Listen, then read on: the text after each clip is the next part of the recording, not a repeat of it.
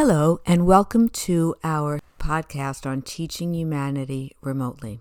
My name is Dr. Mindy Shaw, and today I want to talk about something very confusing and important. I have a very dear friend of mine, and she is working through the difficulty of having a child who she absolutely wants to help but doesn't want to enable. So, for example, without giving too much information away, what happens when we have teenage or adult children who might be doing drugs that are possibly life threatening or having crimes that can put them in jail. What happens when we want to help our children then? And I've been thinking a lot about the fact that I often say on these podcasts that we we socialize children's attention to what we want them to pay attention to. And in that way, another way of saying that is we're manipulating.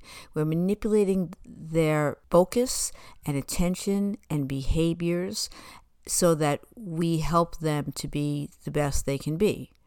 Right? We want them to feel good about being kind and compassionate and working hard and being able to be thorough and reflective learners. We do not want them to be paying attention to creating garbage and not cleaning it up, to not take care of their own messes, to say the wrong things, to be unkind, to hurt people's feelings, to not want to learn and be full of wonder. So, what happens when you have an older child and you want to help them and you no longer can manipulate them and you yourself don't want to be manipulated by them. And how do you have that kind of firm love? It's really very complicated and it's not an easy thing to ponder, especially for those who might be enablers. And then the question arises why do we enable? So if I do something I don't want to do, why do I do that? I do that because I'm getting something out of it. Maybe I need to be liked, or I need to be loved, or I need someone to compliment me. And even though I might take an action that's not the right action, because I know it's not in the person's best interest, I can't live with myself by not helping them, even though that's really not helping. So there's a lot of minutia to kind of like work through here. And I guess where we have to all begin is we have to begin where we are and we have to see our truth. And I'm really working on trying to do what I do for the right reasons. I do believe that sometimes you can do the wrong thing for the right reasons. So sometimes you can want to help a child and maybe pay their rent for the last time and then they're using that money for drugs instead of their rent.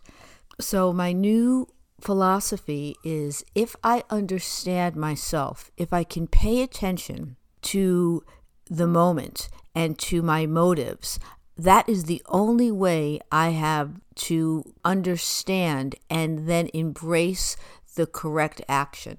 I have to be paying attention and not just be being moved automatically. Oh, I want to make sure that that person likes me and that's why I'm going to do it. If I do something that I don't really think is in the person's best interest, but I still do it because I'm an enabler, then I need to just own that. I need to own it and come to an understanding as to why I make that decision. And I'm bringing this up because I think that the sooner we can understand our actions and our roles and our responsibilities when interacting with our children, the better off we are. And I think that when we enable children, that's never the right thing.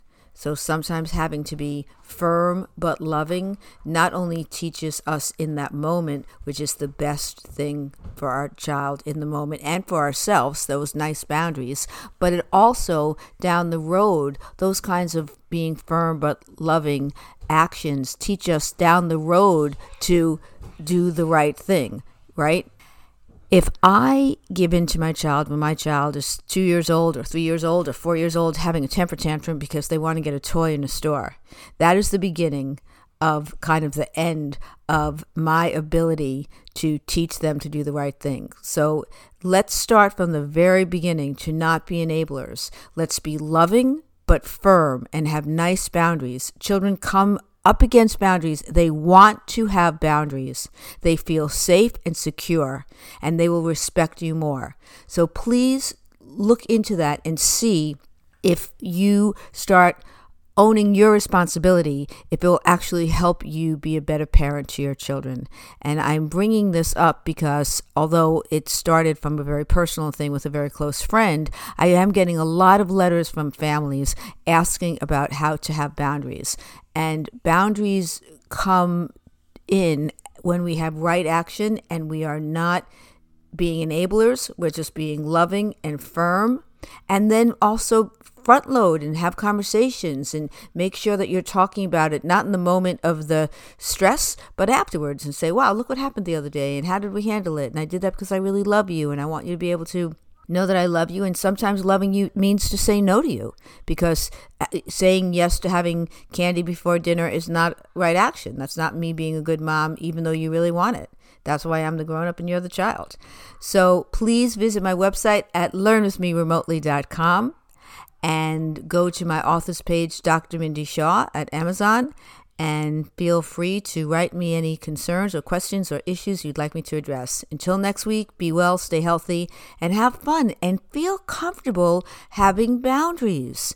Feel comfortable not being an enabler. And if you are an enabler, then you need to own that and work on that issue yourself and not project it onto your child. Be well. Thank you. And that concludes this episode of the podcast series Teaching Humanity Remotely with Dr. Mindy Shaw. Thank you for listening. You can follow Dr. Shaw on Facebook. Her page is Learn With Me Remotely. That's on Facebook. That's also her website, learnwithmeremotely.com. Her podcasts and all the books that she's been referring to are on that site for purchase, and samples are there as well. You can follow her on Twitter at Dr. Mindy Shaw 1. Doctor is abbreviated DR, and the 1 is the number 1, Dr. Mindy Shaw 1. And on Instagram at Dr. Mint with a T, Shaw. Thanks again for listening. Watch out for the next podcast in the series. That'll be coming real soon.